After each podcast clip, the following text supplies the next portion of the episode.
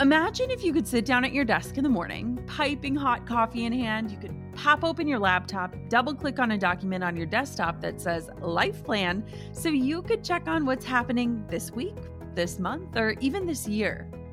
Well, I want to help you create that plan. Let's spend five days together making a roadmap for your future so that you can live all the rest of your days on purpose. Yes, you can own the future that's coming your way.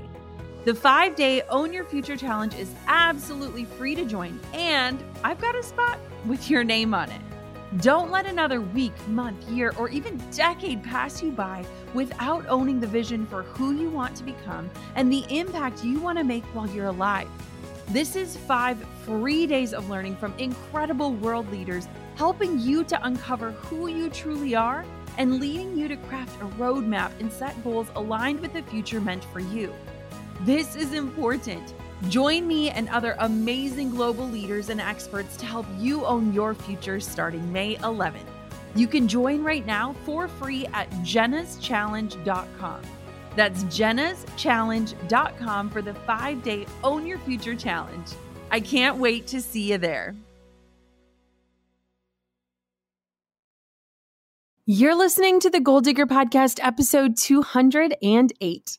Simply put, Amy Purdy has defined the odds throughout her life to accomplish some extraordinary things. She grew up with a passion for snowboarding and travel, and despite fighting for her life and losing both of her legs below the knees to meningitis at the age of 19, her passion for life carried her not only to the upper levels of athletics, but on to the dance floor of Hollywood and well, well beyond. Amy is a professional snowboarder and a three time Paralympic medalist, making her the most decorated Paralympic snowboarder in U.S. history. She's a New York Times bestselling author and a highly requested international motivational speaker and she's toured with none other than Oprah Winfrey herself. Not to mention, Amy was runner up on the ABC hit show Dancing with the Stars, and she went on to dance in front of hundreds of millions of viewers during the opening ceremonies of the 2016 Rio Paralympic Games.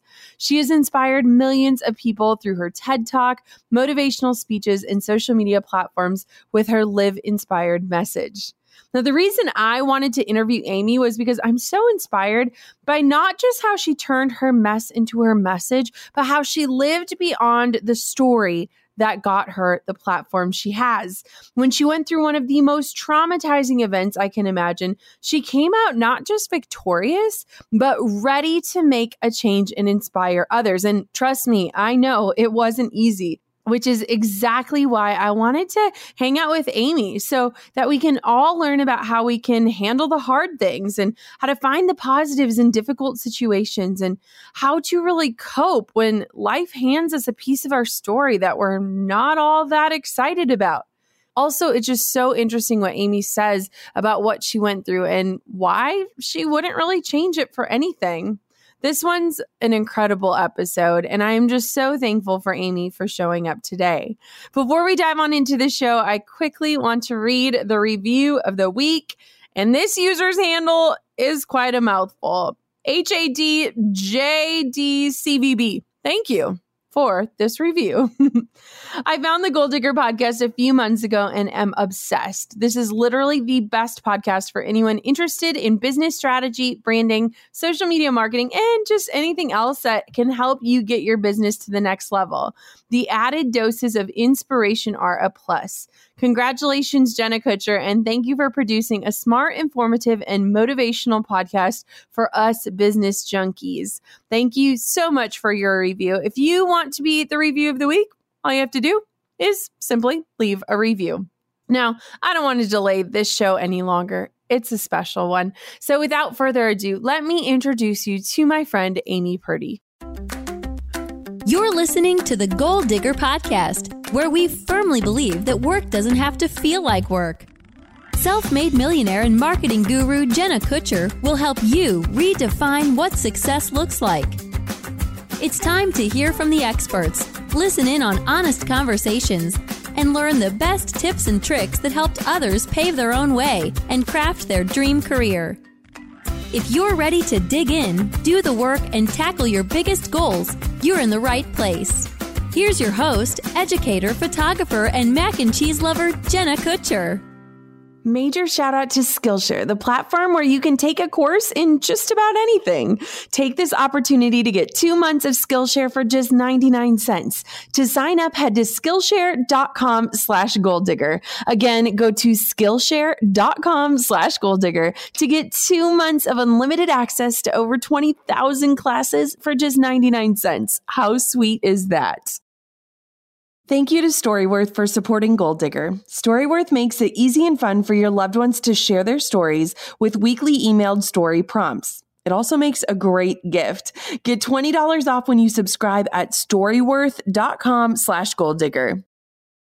All right, we are diving on in. So, first things first, Amy, I just shared with you, I'm so excited to hang out with you. So, just thank you for giving us some of your time today.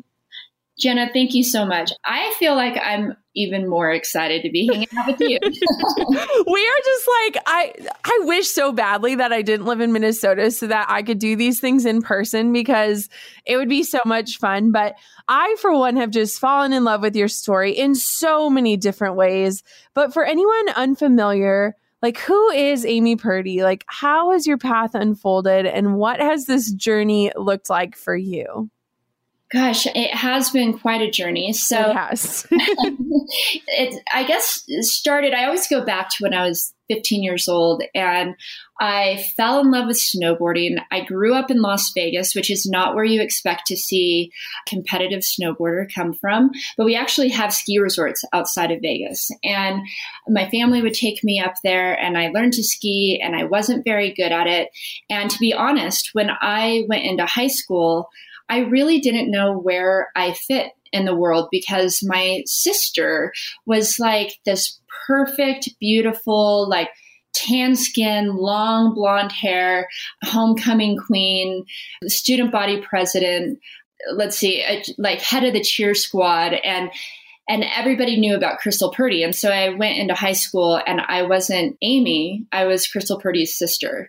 And because of that, I wasn't sure where I fit. And I tried to do some of the same things that she did, which was cheerleading. And I totally failed at that. And I tried out for dance and I failed at that. And then tennis and I failed at that. And so I just started, you know, doing the things that I love to do, which was art photography. I loved painting. And so in my art classes, I ended up meeting this group of skateboarders who took me snowboarding one day, and I absolutely fell in love with it. And I knew from that point forward that some way snowboarding would be a part of my life forever. And so that really kind of kicked off this, I guess, passionate journey to travel and live in the mountains and snowboard and challenge myself. And I ended up going to massage school. I graduated the day after high school. I was 19 years old, went to massage school, and the whole idea was that I could take this job anywhere. I could travel the world and I would actually not be a poor ski bum, but I could uh, have a job that would pay me.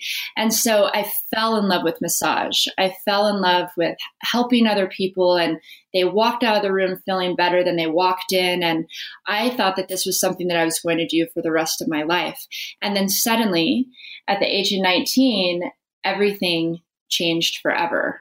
My life took a complete detour. And I ended up going back to Vegas. So I went to massage school in Salt Lake, but I went back to Vegas to work. And I actually got hired at a world class spa. I was the youngest massage therapist to be hired there.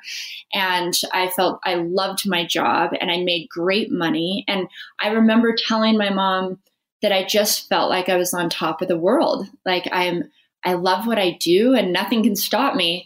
And then suddenly, one day, I started to feel a little bit sick. So I woke up feeling great that morning, just like any other 19 year old, went to work. And as I was doing my massages, I just started to realize that my energy level was really low. And I, I was kind of blaming it on the guy who I was massaging because, you know, I mean, sometimes people can give you energy, sometimes people can kind of suck the life out of you. And I thought, geez, this guy's absolutely draining me. Like, what is going on here? But I decided over my lunch break to just relax. And over that lunch break, I started to feel like I was getting sick. So my back was a little bit achy and my neck was a little bit achy. So, thinking I had the flu, I decided to go home from work early. And that night I had a temperature of 101. So that's typical flu like symptoms, nothing too bad there. Next morning, my temperature actually broke. So, seeing that I felt better, my family went out of town and I just told them, don't worry about me. I probably have this 24 hour flu. I'll just meet up with you guys later. But that afternoon, instead of feeling better, I started to feel worse. And I remember actually at one point, my mom called me to see how I was doing. And I said, Gosh, I feel like I'm dying. And she said, Well, you're probably a little bit dehydrated. Get to the hospital if you need to. When I got off the phone, I shut my eyes and I fell asleep. And not long after closing my eyes, I had this strong urge to wake up. But when I tried to open my eyes, I couldn't. Over and over, I would force myself awake. And then finally, I remember I fell in the deepest sleep that I have ever felt. And then suddenly, I heard this voice say, Amy, get up and look in the mirror. This voice was so startling that I immediately opened my eyes and I looked around. I didn't see anything there. But as I was sitting up, I started to realize that something was really wrong. My heart was beating out of my chest. I was so shaky. I was so weak. It probably took a good like two to three minutes to get into a seated position. And I put my feet on the floor and I stood up and I realized I couldn't feel my feet. And when I looked at the floor, I saw that my feet were purple. When I looked at my hands, I saw that my hands were purple. And when I looked at my reflection in the mirror, I saw that my nose, my chin, and my cheeks were purple as well. And I, I, was dying in that moment. I knew it. And my cousin walked in right then. My mom had called her to come check on me. Thank God. And so my cousin walked in and she cried, It looks like you're dead. And I said, I'm dying. I got to get to the hospital. So I was rushed to the hospital, immediately put on life support, put into an induced coma. I was given less than a 2% chance of living. And it ended up not being the flu. It was something called meningococcal meningitis, which we have no idea how I got it it's kind of spread like the flu or the cold. It's something that I guess anybody can get because it's a pretty common bacteria, but it's actually not common to get it into your bloodstream like what happened with me. And we really have no idea how I got it, but because of this bacteria, I ended up losing. So I lost my kidney function. I lost my spleen. My spleen burst right when I entered the hospital. And then I went into septic shock. I lost both of my legs below the knees and also lost the hearing in my left ear. So you can imagine being 19 years old, my life changed forever. How did you even like start moving forward after this? Because I can't even imagine having all of your visions for your future ripped away so quickly. Usually things like this I feel like are this slow progression where you have time to mentally kind of imagine and all of a sudden you wake up and you find out all of this. Like what was that like? Yeah. I mean you know you really you put things in perspective when you're dealing with such eh, you know tragedy because yes, I lost my legs, but I was very close to losing my hands as well. And in fact, even parts of my face, because of the septic shock that I went into, my feet were purple, my hands were purple, and my nose and my chin were purple as well. And I remember when I woke up from this coma, I was very aware that my feet were in big trouble and my hands were in big trouble.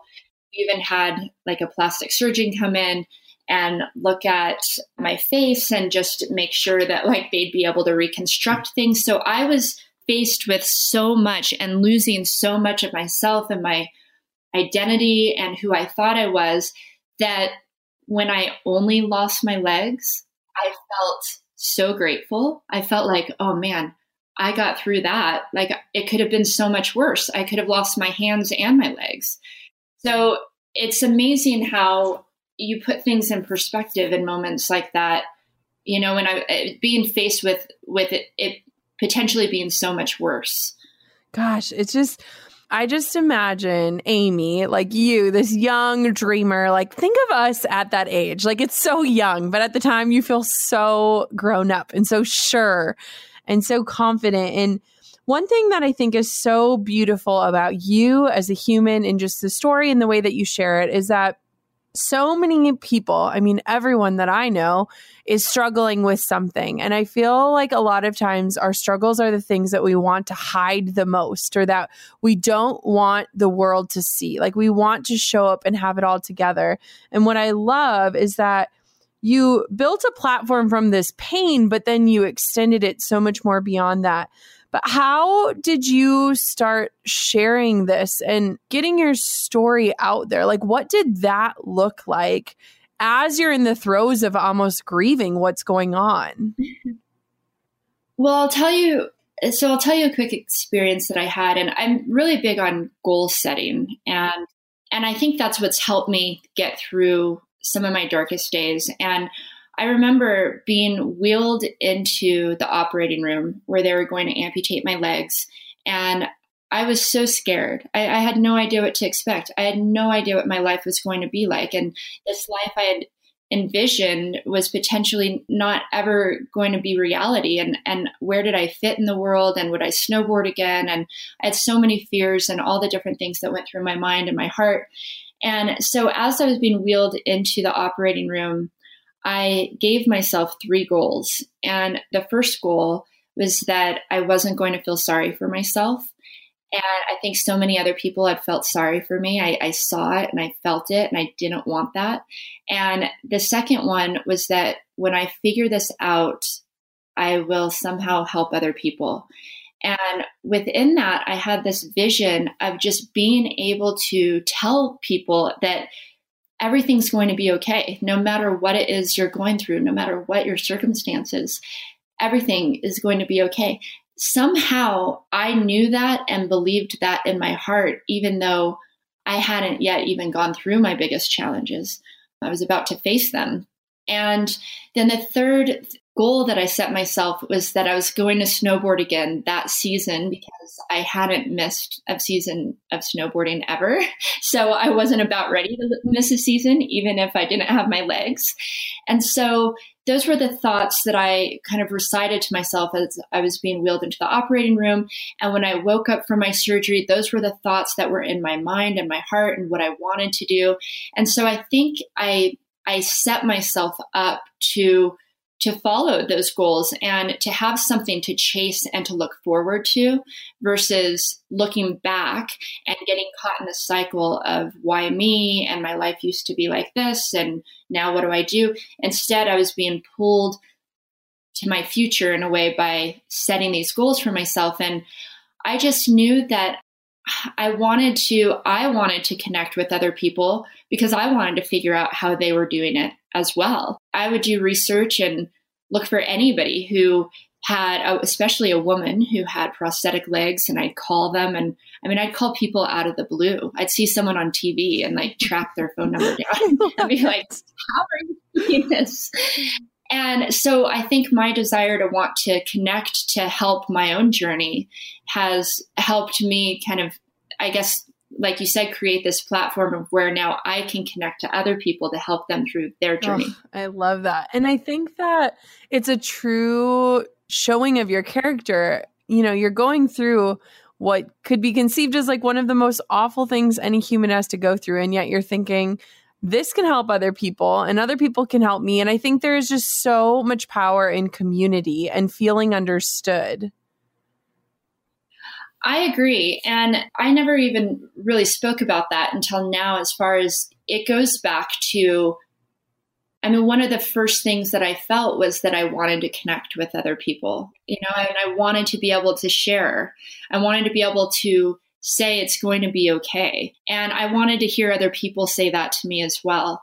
And so, yeah, I think it's just so important to, and that's what's amazing about social media these days. We can connect with so many people and uh, all across the world. And it's amazing the people who reach out to me. I mean, I've, you know, all people in Iran and Pakistan and all different types of countries who are reading my book and just saying how my journey has helped them through theirs. And for me, that's just so fulfilling and and what it's all about. I love that. So let's take a turn because here's the deal, Amy. You are so much more than what has happened to you. And I kind of want to hear about, and we've never really touched on this on the show, but what it is like to be known for this one thing and then almost how to like prove like Amy Purdy is so much more than what has happened to her. Like, has that been a struggle? Like, do you feel like you're constantly getting pulled back into this story, which is a beautiful piece of your journey, but it's not the full thing? And like, what does that look like for you? You know, I wouldn't say that it's constantly days, which is good, but it is here and there. I I did a podcast yesterday that wanted to just focus on that I lost my legs and what does that feel like and just having this disability and it's so crazy because I really I never looked at myself as disabled. I never looked at myself as anything different than who I was, which was a human who still had these dreams and these goals and all these things that I wanted to accomplish in my life. I just had to get more creative. I just had to figure out a way to do these things. And so, but you know, when I look back, I think okay, if I'm walking down the street and somebody sees me in two prosthetic legs and a dress, which I wear all the time these days, what are they thinking? And they may be thinking right off the bat, like, oh my gosh, like, what happened to her? or how sad. And of course i've had people come up to me and say that and they mean well of course. They you know they're trying to wrap their head around what happened to this young girl. But i guess what i, I wish they would know is that I wouldn't be where I'm at today if this had not have happened to me. And where I'm at today is absolutely beautiful. I get to follow my dreams and travel the world and I'm living my dreams. I have the career of my dreams. I've worked my way up and accomplished so many different things in my life. And I think I want other people to feel like they can do that as well. Like I'd rather people walk away and go, man, she did this, then I can do this. So yeah, there's just so much more. There's so much more to us as humans and people, and and I think I don't know. I mean, I think I don't know. I don't know where I'm going with that, but well, I think it's just so easy to like people take a piece of your journey and kind of project that as the full story which is why I love that you wrote a book, like to kind of, you know, share more. But I think it's also so easy for us to have a platform be built on something and then almost have to like fight to show that there's so much more happening than just this one thing. I know Drew and I had a post that went viral that was all about body image. And when it went viral, it was like that was all people were talking about. But that was just this tiny little moment in time in our lives that are filled with so much more. And so, I just can relate in the sense of feeling like you're telling the same story and the same questions over again when there's so much more to who you are. Yeah, and we're always growing, we're always changing. And I'll tell you, just because you go through something huge in your life doesn't mean that that's your story. Like your story is always changing and growing. And so that was my story when I was 19 years old. And it absolutely set me up for who I am today without a doubt. I mean, I face it every day. I put my legs on every day. So it's not something I'm ever going to forget. But at the same time, I've been through so many other amazing accomplishments, but also amazing failures and challenges since then. And all of those little things are a part of my story and a part of who I am. I love that. So, speaking of challenges, let's talk about Dancing with the Stars. Drew and I are huge fans of the show. We love to watch it. Neither of us can dance at all. So, we just feel for every single person. But you were on the show, you were the runner up. What was that experience like? What did you learn? Like, you had so much going on in your life at that time. Will you share a little bit about that? Yes, so it was one of the most challenging things I've ever put myself through. And I I never really even watched the show before I was asked to be on it. I was just I was too busy. I was competing and at that time trying out for the Paralympic Games and that was my sole focus. And to be an Olympic or Paralympic athlete, you can't half-ass anything. I mean, you are all in. And so for me, my sole focus was to make it to the games and to bring home a medal.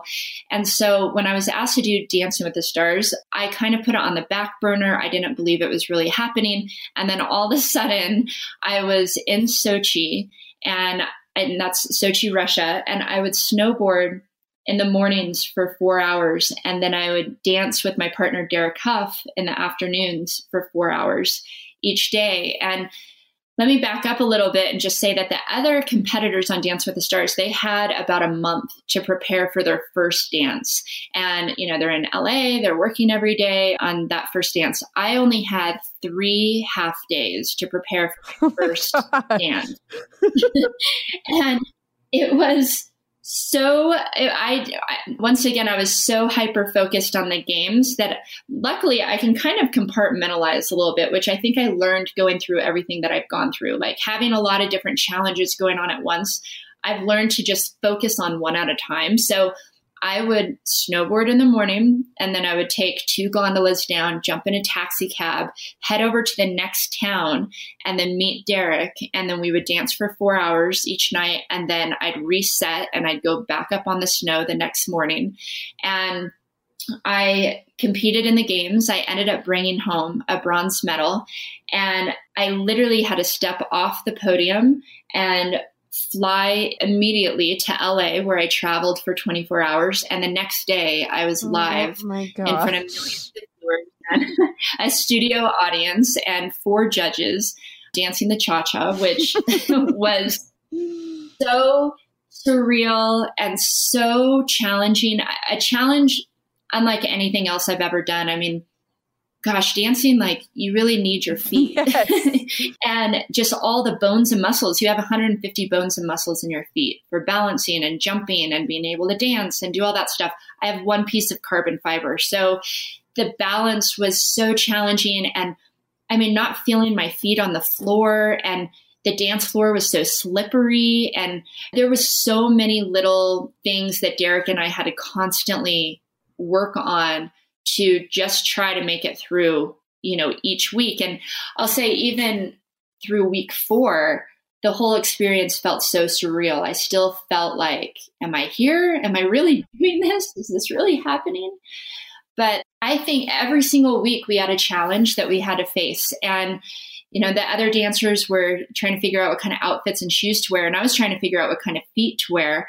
And every week we would have different feet that I would call prosthetic company and have them ship out different feet. And we'd spend half of the week just trying to figure out what type of feet to wear for the dance. And then we'd learn the dance, we'd kind of cram and learn the dance, and then all of a sudden perform it live. So I think in the end, it's like each week we thought was at times we thought was impossible. We definitely weeks that we were like, how are we going to do this. There was one week where we did the quick step, which was you have to be able to really travel across the floor and glide and just and and move really well and I kind of was staying in a very small area where I was dancing because my feet don't give me the energy return to be able to move across the floor like that. And we got halfway through the week just thinking, how are we going to do this? I mean, nothing was working and nothing was right. And then my husband, I think I called him and said, I think we're done. Like, we're going to get eliminated this week. And I said, well, what about these running blades that are in your closet? And so he overnighted them I ended up putting these running blades on and they were incredible.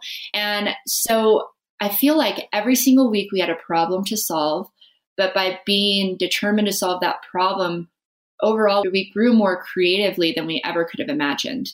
And we made it. We made it through every single challenge, every pressure, and the pressure was so real because you know millions of people are watching. You don't want to mess up. And I put so much pressure on myself because I was the first Paralympian to ever be on Dancing with the Stars, the first person with two prosthetic legs to do something like that. And I knew that people were watching, and I wanted to be able to say, if I can do this, you can do this. But I still was trying to figure it out myself. so I put a lot of pressure on myself to kind of set a standard and be able to show that doesn't matter if you've got one leg or no legs or prosthetic legs or any other challenge that if you work hard enough and you're passionate enough that you can make you can make these things happen. And so I, I really put a lot of pressure on myself but we've we figured it out every single week. And i couldn't have been more honored to be on the show and also grateful that I made it to the end and got to experience the full show. What was more nerve wracking, dancing or Sochi? so I get asked that question a lot. I really, I actually really like that question because I would say Dance with the Stars was like doing the Olympics Seriously? every single week. yes, because you got yep. one shot, you can't mess it up. The world is watching, and it's just you know, it's just put into a week of learning, training, memorizing, trying to, you know, be graceful at the same time as balancing for me, which was really challenging. And so when I competed in Sochi, standing in the start gates, I thought of, you know, my whole life that led up to that moment. It took losing my legs, it took every struggle along the way to get to that moment where I was standing in the stargates and can can compete for my country. And but at the same time, like the pressure is so real. You know this is your one shot. You can't mess it up. This is everything you've been working for and the world is watching and I want to be able to show what the possibilities are. And so the pressure that you put on yourself can be so real and heavy. But Dancing with the Stars, it was like that every single week. So I just I travel a lot and I can't even imagine being in the Olympics and on live national television in the same week, let alone like working through both of those things together. Like, do you often question like how you made it through that? you know, I made it through on yeah. a lot of adrenaline. it, it's amazing what adrenaline and momentum does. I'm a big believer in momentum. And when I look back at that time in my life, the amount of stuff that I did with no sleep, just running on like excitement, inspiration, and the challenge of figuring it out, it does blow my mind like what we can do. And I take that into my life now too when I think of the times in my life that I was my most, I guess, well, I don't even want to say accomplished or successful, but momentum is definitely key. Like, you definitely don't want to stop to the point of where your energy and isn't moving forward anymore, if that makes any sense.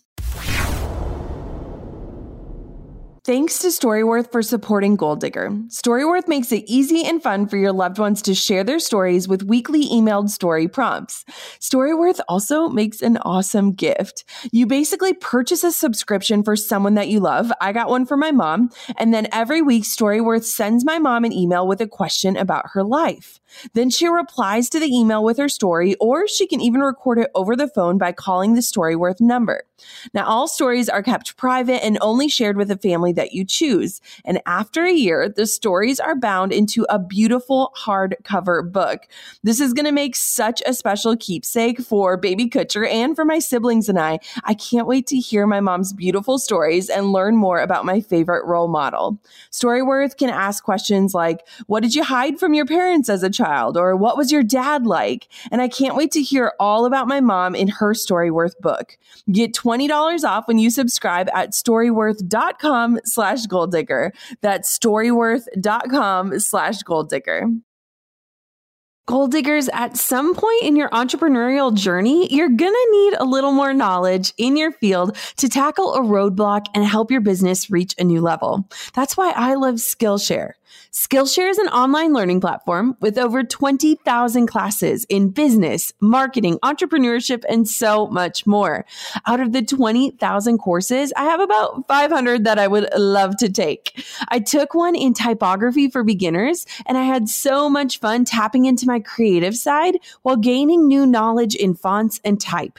I have about 15 other courses that I can't wait to dig into in the next month, from classes in social media marketing all the way to analytics you name it, they've got it. Whatever I'm looking to learn, Skillshare ensures that I'm learning and growing.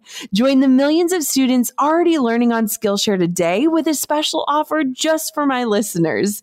Get two months of Skillshare for just 99 cents. That's right, Skillshare is offering Goal Digger listeners two months of unlimited access to over 20,000 classes for just 99 cents.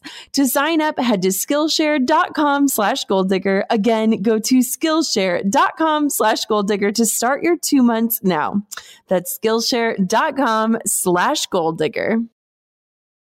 Yeah, because when I that year was unreal for me. So I did I won a bronze medal in Sochi and then I, you know, came in second place in Dance with the Stars and then I wrote my book with a 6-week deadline just after that. I was given 6 weeks to write my book and then I went on a speaking tour with Oprah and all of these things overlapped and then I got engaged and then I got married. I did all of that in oh, one year. Oh my gosh. Anything is possible, right? yes, anything's possible if you're excited and passionate for sure. And you just have to take the opportunities when they come. And all of those things, all those things I was scared to death of, I think my biggest accomplishments have also been the scariest. I didn't know what I was really doing in any of those things. Going into Sochi, I was as prepared as I could be, but I could always doubt that I wasn't prepared enough. Going into Dance with the Stars, I wasn't prepared at all. I was just thrown into the limelight. Writing my book, I had no idea what I was doing. Going on a speaking tour with Oprah, I, I mean, that was huge. I felt nowhere worthy of doing that. I feel like all of the biggest accomplishments I've had have been the scariest. And I think those go hand in hand you know? And and that's why it's so important to do the things that you're most i love that. of. speaking of that this is a perfect segue. It's like you knew what we were going to talk about. Let's talk about your tedx talk living beyond limits. It's almost had 2 million yes million views and I think a lot of people that listen to this show would be interested in public speaking or, you know, sharing their story with the world in a really meaningful way. And I've never done a TED Talk. So, will you share a little bit about that experience and how it kind of, you know, started this snowball effect of you speaking and advocating and sharing in a new way? So, I'm surprised you haven't done, done a TED I, They kind of scare me, to be honest. they live on forever. That's the thing with everything these days. You know, it's once it's up on YouTube, it lives on forever. yeah. So I, I always, so let's, let me think. When I first lost my legs, I knew that I wanted to someday be able to share this story and share the things that I had learned. And so I first started by just going to my old high school and speaking and i had no idea really. I didn't have messages. I didn't really know what i was sharing. I just started. And i think that's the first step in anything is you just have to start and you figure it out along the way. And so i spoke at a high school and i remember my husband introduced me to ted talks. He was really into those and i remember thinking man that would be amazing to do someday like when i'm 45 i've lived i know what i'm talking about you know? And all of a sudden I got invited to do this TED talk. I mean, it really happened really quickly for me, and I was nowhere near prepared, or at least I didn't think I was prepared.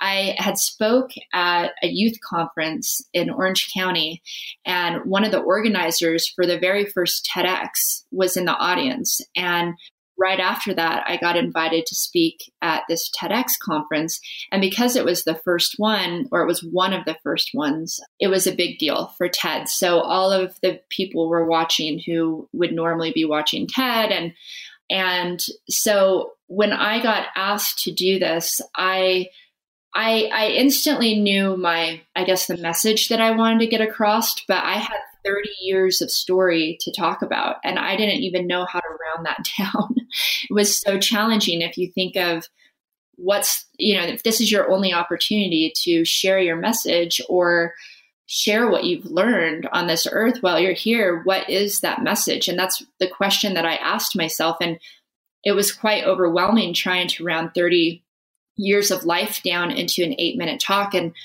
I actually drove myself crazy those couple months leading up to it. I didn't talk to him. So my husband and I were dating at the time. He wouldn't hear from me for days at a time because I would just be writing. I basically wrote my novel trying to prepare for that talk. And I hated everything I wrote and I had no idea what I was doing and I threw it in the garbage a million times and I remember my mom just she's like why are you doing this to yourself and I thought because I'm committed and this is an opportunity and this is this is like a calling to step up. You know, sometimes we are called upon to step up and it is way outside our comfort zone. And it's our choice if we're going to do it or not. But for me, that's how I looked at it. Like, this is an opportunity to do something that I've been wanting to do for so long. And and I'm not, I refuse to give up. And, anyways, because of all of this hard work, the video to this talk went viral and it changed the course of my life forever. It went viral in those days. It's a whole new ball game. these but it was amazing. It got picked up by all these different countries and and translated and it still is being shared all over the place. I mean i still get tagged in on twitter and it, it gets shared in high schools where they teach kids how to do speeches and kind of the proper way to put a speech together when here i didn't even know what i was doing. But i think the reason this talk went so far was because it really it was one of the first times that i had shared my story and I could barely even say that I lost my legs without my voice cracking and it feeling so raw still. And before I went out on stage, I remember I had a speaking coach who was given to me by TED. She's amazing. Her name's Barbara, and I've continued to work with her since then. But I started working with her a few days before the conference. And right before I walked out on stage, I said to her, I said, Oh my gosh, I don't think I can do this. What if I cry? And she said, Well, if you cry and you feel something, then everybody in the audience is going to cry and they're going to feel something. So just be you. That's what's supposed to happen. Just be you.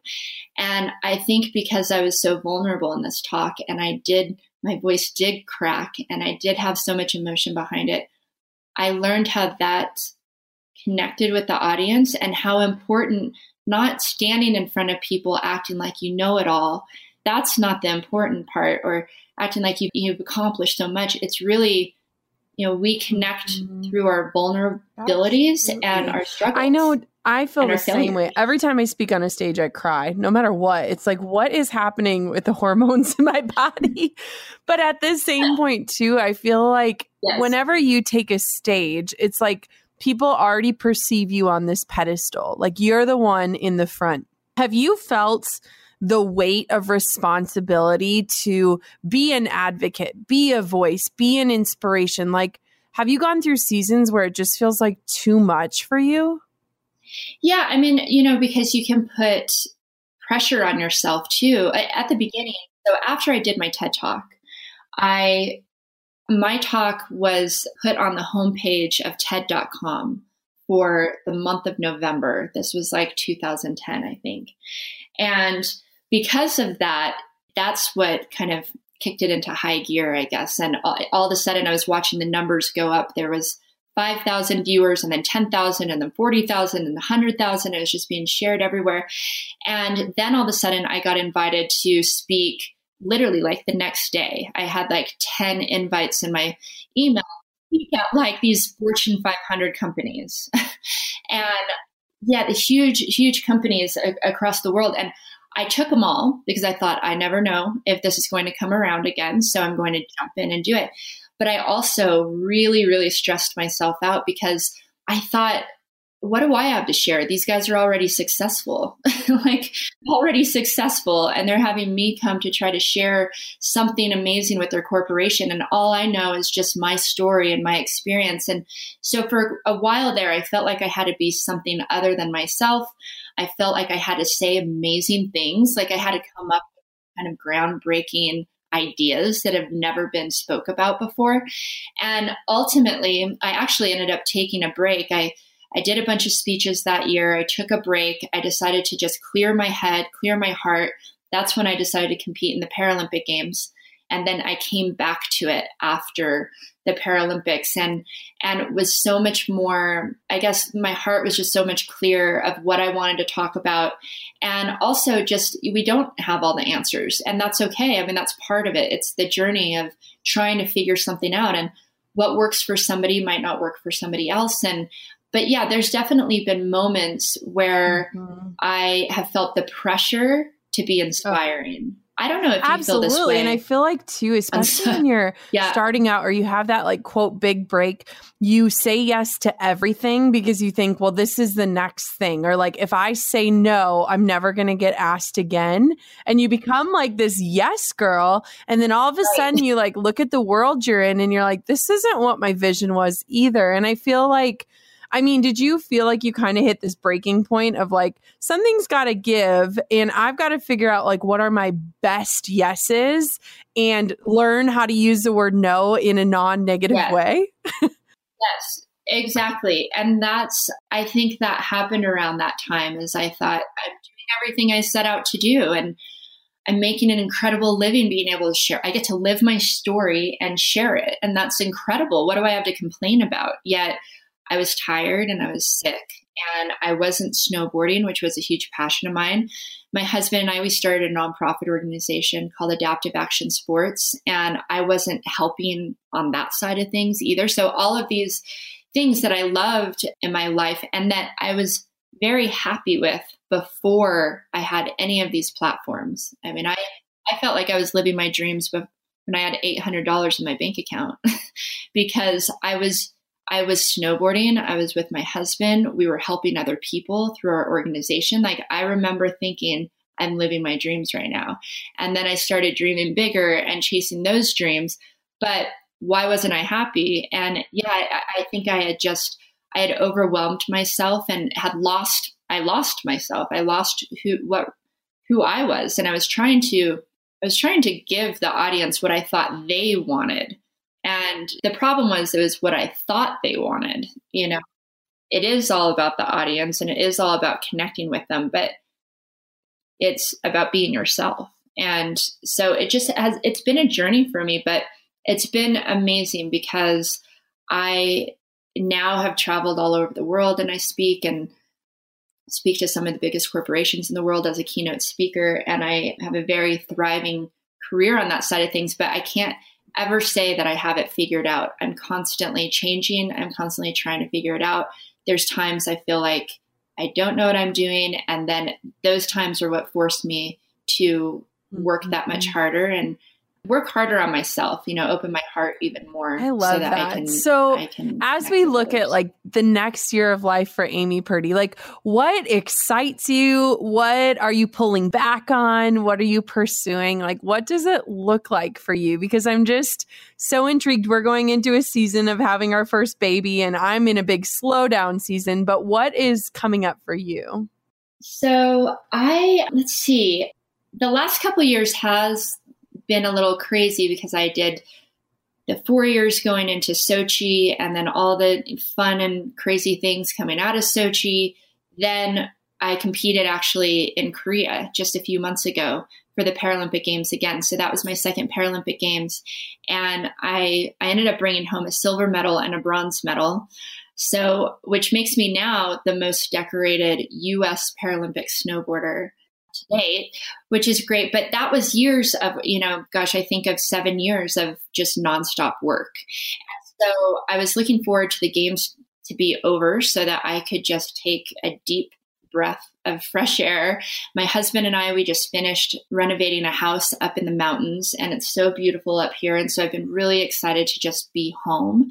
And also, in the past, a lot of stuff was just on my plate. I was dealing with what was just right in front of me it was hard to get inspired. I was inspired. I was passionate about what I was doing, but it was hard to visualize my future and get inspired about something new when I was just dealing with something that was right in front of me every day. I had to just get through that. I got to get through that. I got to get through that. And so now I'm in a bit of a different spot where I get to visualize my future and I get to visualize what I want to do. And it's very it's it's a transition for me and it's it's quite exciting because this day and age with yeah with social media and everything it's like you can be anything you want to be at any time you want to be it you don't have to sit back and wait for somebody to hire you. You know even with starting your podcast it's like you don't have to be hired to do a talk show. You can you can start now and you can do whatever it is that fills your heart up. And so for me i'm i guess i'm kind of going through the journey of figuring out exactly what that is but what I know for sure is so for one, I love snowboarding. I don't know if I'll continue to compete, but I know I'll still snowboard because it just fills me up. I also, it's really important with my organization, Adaptive Action Sports. We work with kids with disabilities, we work with wounded veterans, all types of different people who have physical challenges, and we get them involved in action sports like snowboarding and skateboarding and wakeboarding and outdoor adventure sports. And that is really fulfilling for me to continue to help to grow that that movement and that that mission. And my husband runs the organization full time. So i'm really excited to step back into that a little bit more. But also I, I still have a lot of speeches that i do. I do a lot of corporate keynote speeches. But what i want to start doing more of is connecting with the public more connecting with my audience more. I've lived somewhat in a bubble the last eight years because I was hyper focused on the Paralympics and on my speaking. And when I do those things, I come home and I'm exhausted. And there's no way that I am going to then really even know what to share with other people or, or put on social media or so I've been craving this connecting to my audience more and and just sharing more of my story and my journeys and learning more about other people and I want to write another book. I have another book that's in the very beginning stages. And yeah, so I and I'd love to do actually I would love to do a like a public speaking tour. I just I love when I speak to kids. I love when I speak to colleges, but I also love when I'm able to just, you know, connect and, and speak with any audience and instead of keeping it in the bubble in this like corporate bubble that I've been in, I am really craving just connecting more.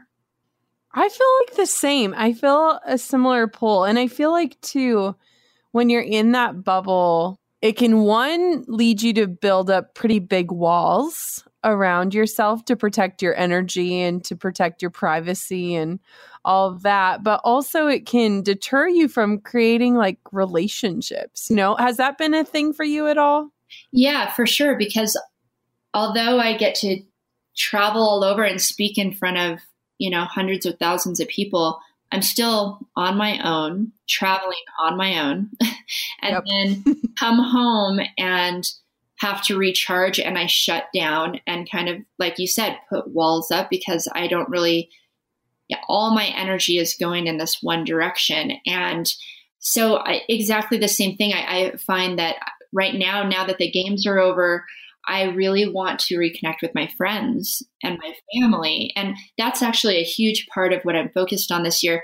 I just started doing this live inspired chat series, which is just my Insta story live. And weekly, I go on live with somebody who inspires me, and I have a handful of questions that I ask them about inspiration and what inspires them. But the whole idea of it really is just to reconnect and connect with the people who inspire me and kind of fill, you know, fill that cup again. Because when you're giving all the time, you can just be depleted and you don't have time for the most important things in your life. So, yeah, I'm in this kind of transition of balancing what I have, which has been amazing and everything I've worked towards, but also trying to just make sure I'm being true to myself and I'm nurturing my relationships and I'm connecting with the people that that I really should be connecting with and yeah, so I'm, in that space right now. Well, we're in it together, girl.